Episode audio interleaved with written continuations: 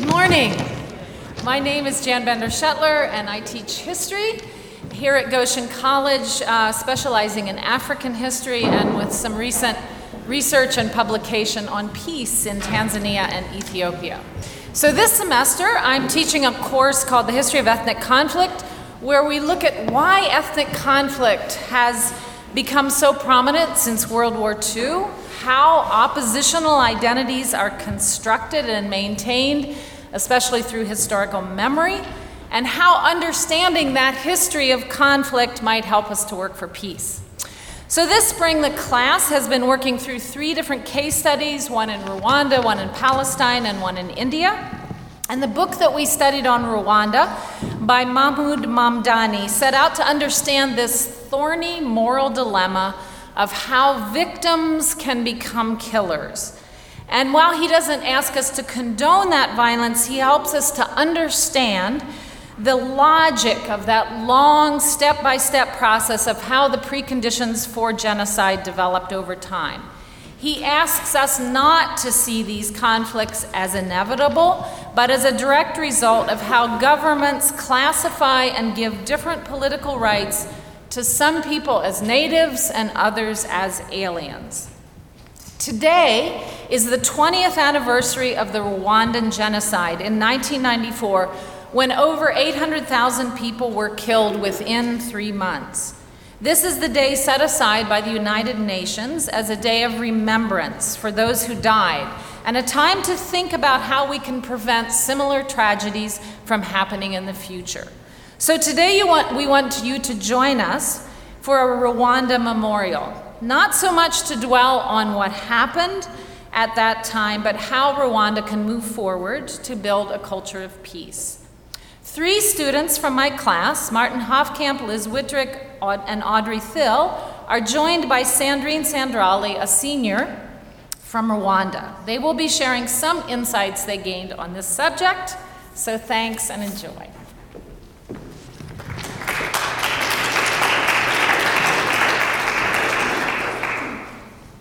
Martin, are you going to pay attention in convo today? Um, it's about uh, Rwanda, right? I, I already know about uh, Rwanda. It's, it's like a hotel or something, right? No, Rwanda is not a hotel, Martin. Rwanda is a beautiful country in the east of Africa. It's small, it's mountainous, it has fertile soil, and um, they have, we have lots of people, so it's densely populated, and that's where I'm from. Yeah, maybe I did hear something about that. That's like where the, um, the, the, the, African tribes genocided each other, and uh, it was, yeah, you know, like the African tribes are always fighting each other, and like they've been doing that forever. They, they just get the opportunity and they slaughter each other. Okay, Martin, seriously. There was a genocide in 1994, but that wasn't because they really hated each other or that they were really different. And actually, the Hutu and Tutsi tribes are really similar. They share common language and culture and history and religion, and basically like everything you can think of that would define a particular ethnic group. Um, they even lived in the same land for as long as we have record and intermarried. And then when the Belgian government colonized Rwanda, that's when a particular political elite got named the Tutsi, and they were educated and given privilege. Um, and then with independence, the Hutu majority um, had a revolution and then took power.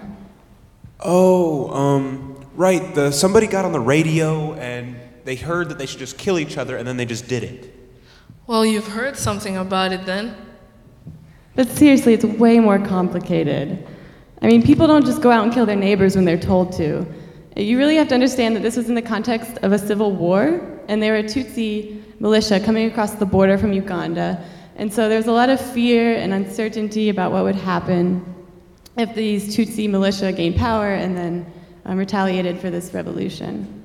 Um, but it is true, however, that the Hutu militia were organized by the government and that the genocide was initially started by a more radical faction of the government. I just don't understand why these African can't, countries can't get their act together and govern themselves, you know? Okay, hold off, Martin. Um, you're getting a little out of control. Uh, that's a whole different discussion about how independent nations were formed without changing the basic colonial structures. Yeah, and actually, ironically, um, just before the genocide happened, the president Habyarimana was in Tanzania. Um, and he was negotiating a peace deal that would have really helped to share power between the two groups and recognize everyone as native Rwandans. So if it is that complicated and like the Europeans messed everything up anyway, isn't it better if we just stay out of it and like not worry about what's happening in Rwanda? I think you're assuming that the only way the international community would have would have been involved was by military intervention. But actually, um, there was U.S. peacekeepers in Rwanda at the time of the genocide, but they left because they thought the violence was inevitable, and so because they did nothing, they allowed the genocide to continue. Huh. I'm kind of curious now. Maybe I'll pay attention in chapel today. Do the Hutu and Tutsis get along? Yeah, you've come to the right convo if that's your question. Um, this morning we're talking about Rwanda and how, he, how it has moved forward and is working towards peace even now. Um, today we're, memor- we're we, um, we're memorializing um, the genocide and we're recognizing the efforts that people from Rwanda and outside are making towards peace. Good morning. Um, before I share with you about building peace in Rwanda and the surrounding region, um, I just want to say a little bit about myself, and that is I speak to you from a place of privilege. Um, I've never experienced war in my own hometown or my own home country, and I live in a nation that colonizes others, invades, and has a long history of violence towards its ethnic minorities. My education also allows me to consider peace um, at a big difference, or at a difference from conflict. So within the safety of my Goshen bubble, I can read the news and uh, listen to NPR. I can think about conflict like way out there and think to myself that that doesn't happen here. It's just Rwanda or the Middle East or Southeast Asia. But I want to emphasize that although I'm talking about Rwanda, much of, what I, much of what I have to say is relevant to our own stories and our own countries and the oppressive relationships that we participate in or that we tacitly support. So, my reflections this morning are based on the work of Mahmoud Mamdani, as Jen, Jan mentioned, specifically his book, When Victims Become Killers. And Mamdani is of South Asian descent, and he's from Uganda. What I'll be sharing are some key issues that Mamdani says have to be addressed in order for Rwanda and the larger region to move forward towards peace. So, the first thing you need to understand is that the, the genocide in Rwanda was not spontaneous and it wasn't just some burst of violence and hatred that's been around forever. Um, we have to get rid of the idea that people naturally hate one another and that this causes extreme violence. The conflict did not happen overnight, and neither will peace and reconciliation. Second, if you ignore the historical and political and cultural context of a conflict, what you're left with is just this really small, thin version of the truth, the whole story. Um, and then solutions based on this small section are not going to establish peace. Part of the larger story in Rwanda is that the Tutsi were considered aliens in their own home. The Belgian colonial government propagated the Hamitic myth, and this is the idea that the Tutsi were actually black Caucasians who came down from the north to civilize the dark African continent. So the colonial government granted people privilege or denied them privilege based on their ethnicity. And this played a huge role in shaping and polarizing the Hutu and Tutsi identities. So, recognizing this larger context helps to connect the genocide back to a bigger story and make it thinkable. And in order to move forward, these politicized ethnic identities have to be addressed, and, which means recognizing everyone as Rwandans and everyone as people worthy of equal rights and not as aliens. Then there's the matter of justice. And what does that look like when you have victims and perpetrators living beside each other? As long as justice for one group comes at the expense of another group, there's not going to be peace. It's like a cat attacking and killing a mouse, and then that reversing and the cat becoming the mouse, and this playing out over and over and over. And this is what Mamdani calls victor's justice. The winner lives in fear that the loser will come back and retaliate, and the only kind of peace then is this negative, militarized peace. So, this kind of justice won't work in Rwanda, especially because the perpetrators in the genocide consider themselves victims of violence and oppression that dates way, way, way back before the genocide and before colonialism, even. So, when we look at a really long time frame, there aren't just victims and there aren't just perpetrators, but everyone is a survivor of a really long, uh, complicated, entangled history. So, when we recognize this, then it helps to transcend just this winner loser paradigm and give everyone, gives everyone a stake in constructing something new. Fourth, the conflict is a lot bigger than Rwanda. It goes beyond Rwanda's borders, and this was the case before the genocide and is especially true today. I think maybe some of you have um, heard about fighting in the Congo, or maybe you saw the Kony 2012 video a couple years ago. And these things are part of a larger story, which is the deadliest war in the world going on now in the African Great Lakes region. And this, this war has been going on for over a decade. And it's really troubling for a lot of reasons, but relevant to Rwanda is that it represents in part the unresolved conflict between the Hutu and the Tutsi groups. Because during the genocide, a lot of refugees fled Rwanda, um, and some of these were, were participants in the genocide. Today, even, they live in refugee camps along with thousands of displaced civilians. Um, and there are reports that some militarized groups are considering invading Rwanda and are on the border. So, peace in Rwanda is really dependent on regional stability and also this unsolved issue of refugees who don't have a home and don't have citizenship rights anywhere. So, it's up to or there is a role for international bodies like the African Union um, and the United Nations to help Rwanda and these countries deal with these issues of um, diasp- the diaspora community. Um, so I hope you noticed that I didn't just suggest like a ceasefire or sending in more peacekeepers, uh, because peace requires a lot more than putting away guns. And obviously that is important, but there's more to it. And peace requires a lot more creativity, which I think is a really great thing. Uh, working for positive peace means meeting basic human needs, it means rebuilding civil society and engaging women as well as men, and creating places for people that are different, like the Hutu Tutsi, to meet and form relationships. Finally, I'd like us to consider how we perceive other countries with, that experience violent conflict as well as our own conflicts in our own country. We have to be aware of how media coverage affects our perceptions of war and of people. Um, as the Rwanda gen- genocide was going on, there were reporters using phrases like orgy of terror and tribal savagery. And in general, US newspapers carried approximately um, two articles per month on the genocide in Rwanda, but 55 per month on the Bosnian conflict that was going on at the same time. I mean, how do you think words like orgy of terror, tribal savagery, and just this general lack of uh, media attention affect the world's perceptions of these people? So I think we have to be cautious of accepting just like a narrow story um, and ones that are framed in ways that are shaped in ways that reflect our preconceived ideas about the world. Um, and it troubles me that I really don't know a lot about the war in the African Great Lakes region um, let alone the initiatives for peace and reconciliation.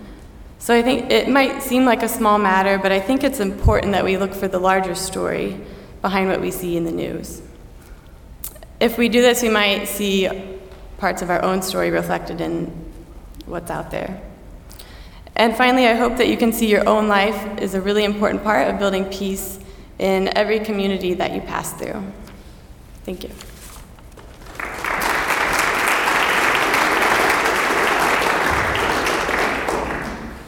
Good morning.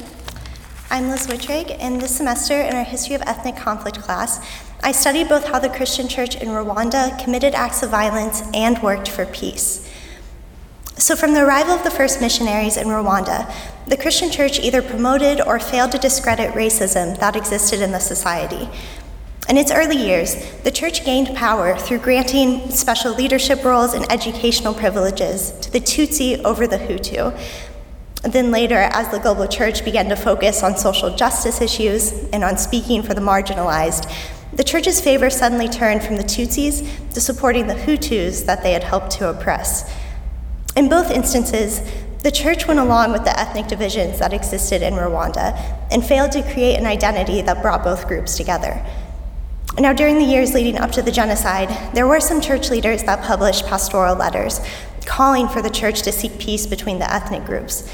But despite any efforts for peace, the genocide occurred in 1994 and provoked a variety of responses from the Christian church. Individual church members, priests, nuns, pastors, participated in the massacres. But other church members and leaders exhibited extreme moral courage. Survivors of the genocide tell stories of Christians that hid them in their churches, stood up to the militia, and risked their own lives to save their neighbors. Now, whether church leaders joined in, condoned, or spoke against the genocide, throughout all of Rwanda, churches suddenly turned from sanctuaries to sites of mass violence. Instead of finding refuge in the church, thousands of Tutsis were killed there. So, following the genocide, the Rwandan Christian church began asking difficult questions about the unthinkable violence that occurred. How did the church become complicit in genocide? Why weren't victims safe in Christian sanctuaries? And how can the church possibly begin a long term process for peace?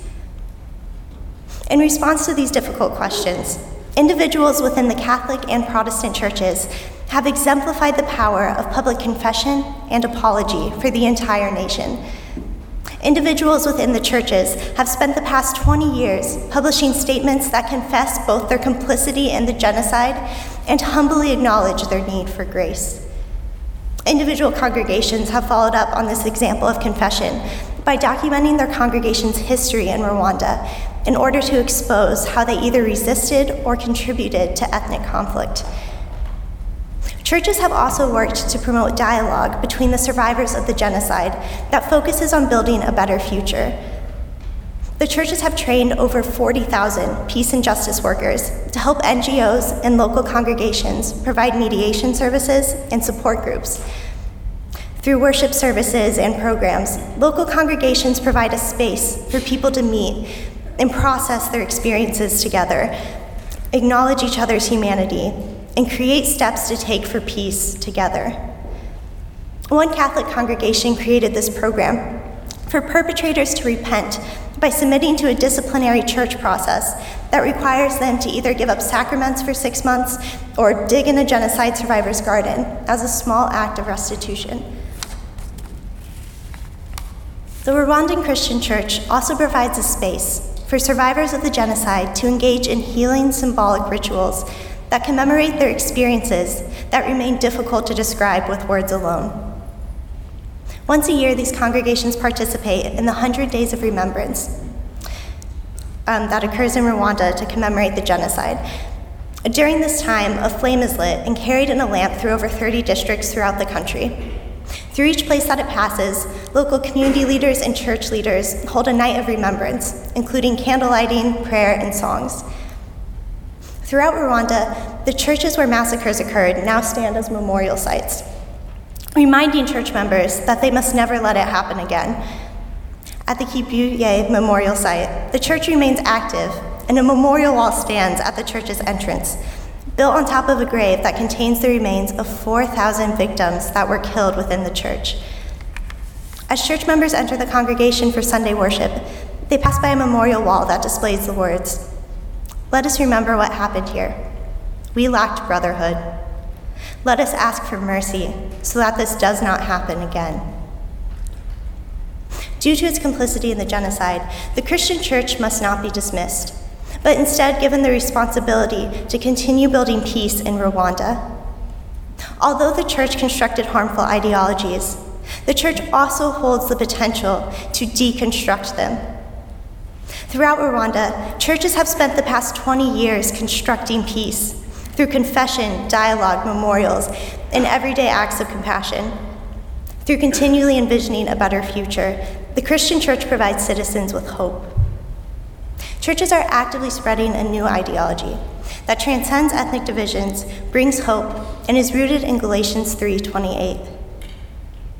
There is neither Jew nor Gentile, neither slave nor free, nor is there male nor female, for you are all one in Jesus Christ.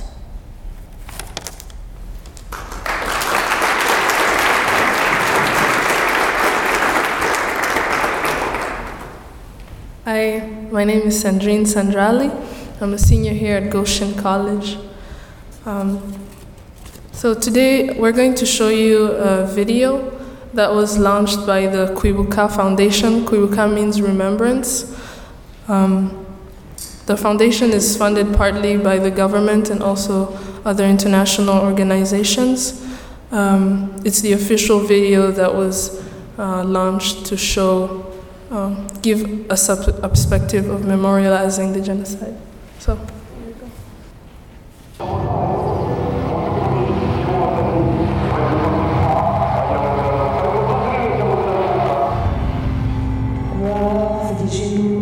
basakuza cyane bavuga ko bamuvumbuye ni gutyo bavugaga ko bagiye nyine kumwica ko ari ingenzi dukore ibikorwa bibi twakoreye ahangaha tukahurira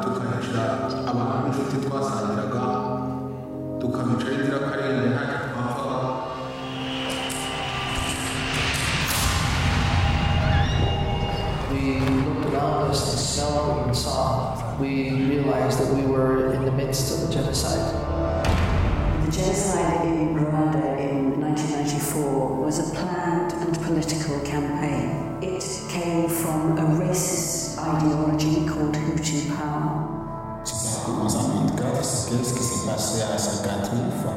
Les années 60, les années 70. Денежку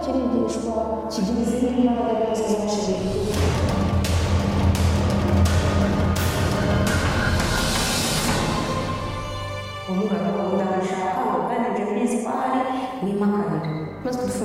сказать,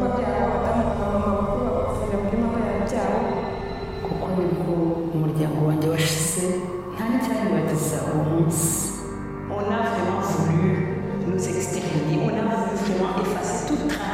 que nous avons existé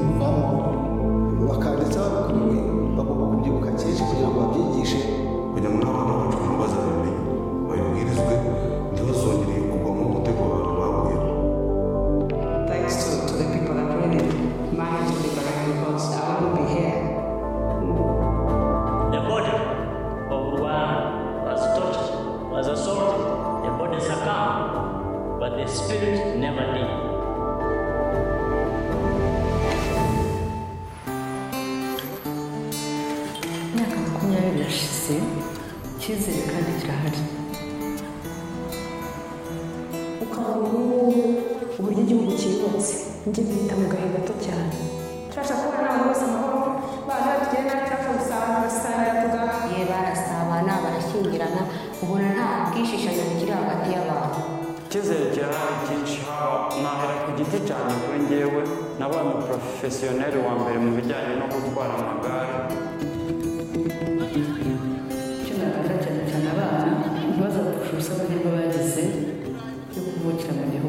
umutekano kuri bose Le futur est bon et on doit y tenir, et surtout pour nos enfants et surtout pour les générations. C'est marrant à venir. C'est marrant à venir, au Kwibuka.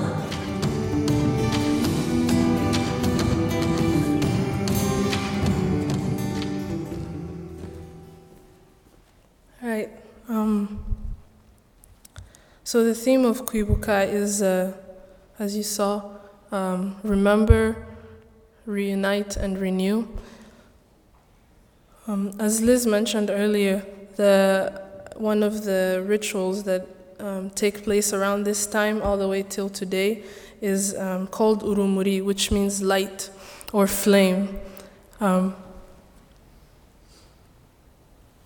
so that's why that's why the symbol of Kwibuka is a flame, and it recognizes the darkness of the past, and um, so basically lighting up the darkness of the past, but also symbolizes a hope for the future.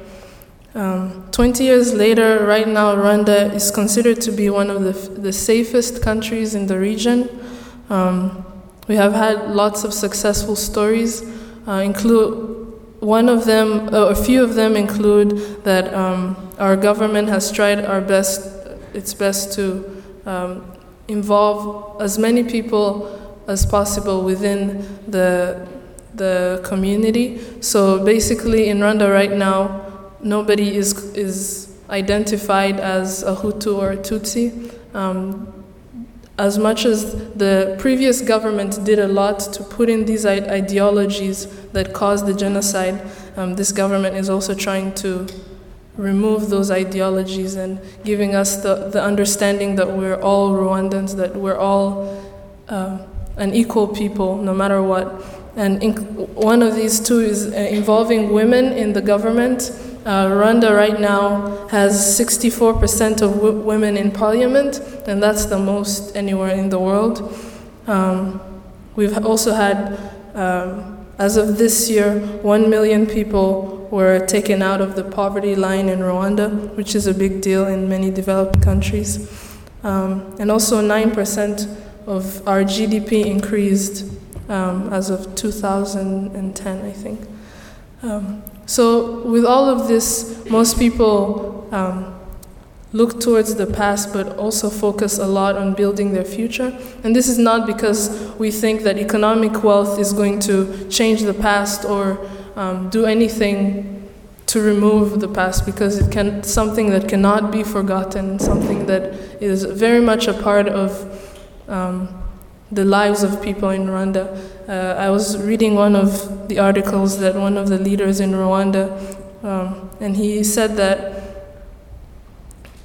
it's difficult to say that not a sing. It's difficult to say to find a family in Rwanda that was not affected by the genocide in one way or another, and so it's a. We recognize that these are wounds that cannot be erased or completely healed, but um, something that we try to do to, um, as much as it's dark, to also bring light um, to the world. Um, the church, as Liz mentioned again, takes a very, very important role in this. Um, during these events, there's many stories of forgiveness and reconciliation that are um, talked about. So most of them are very powerful. I would encourage any of you to go look out for them.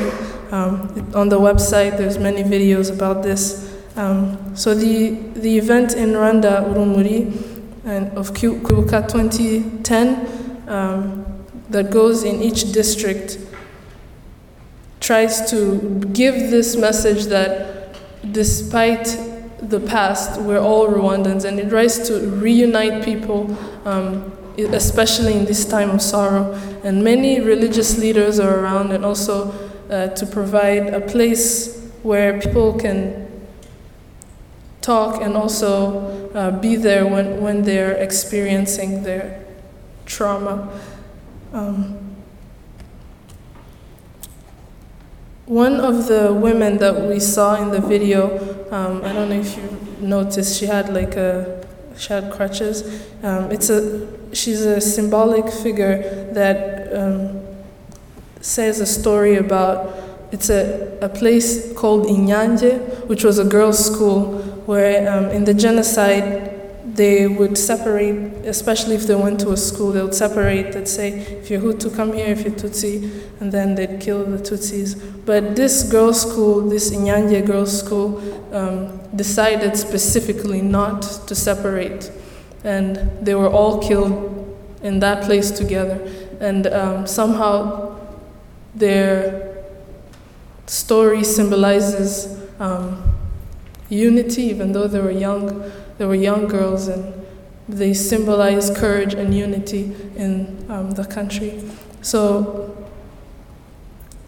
yeah, Kwibuka um, 20 goes beyond just the Rwandan genocide and um, tries to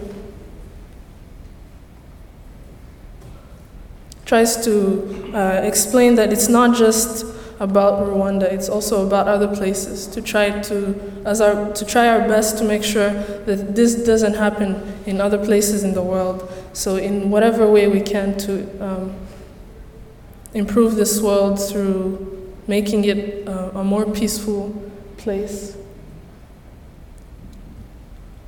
Yeah.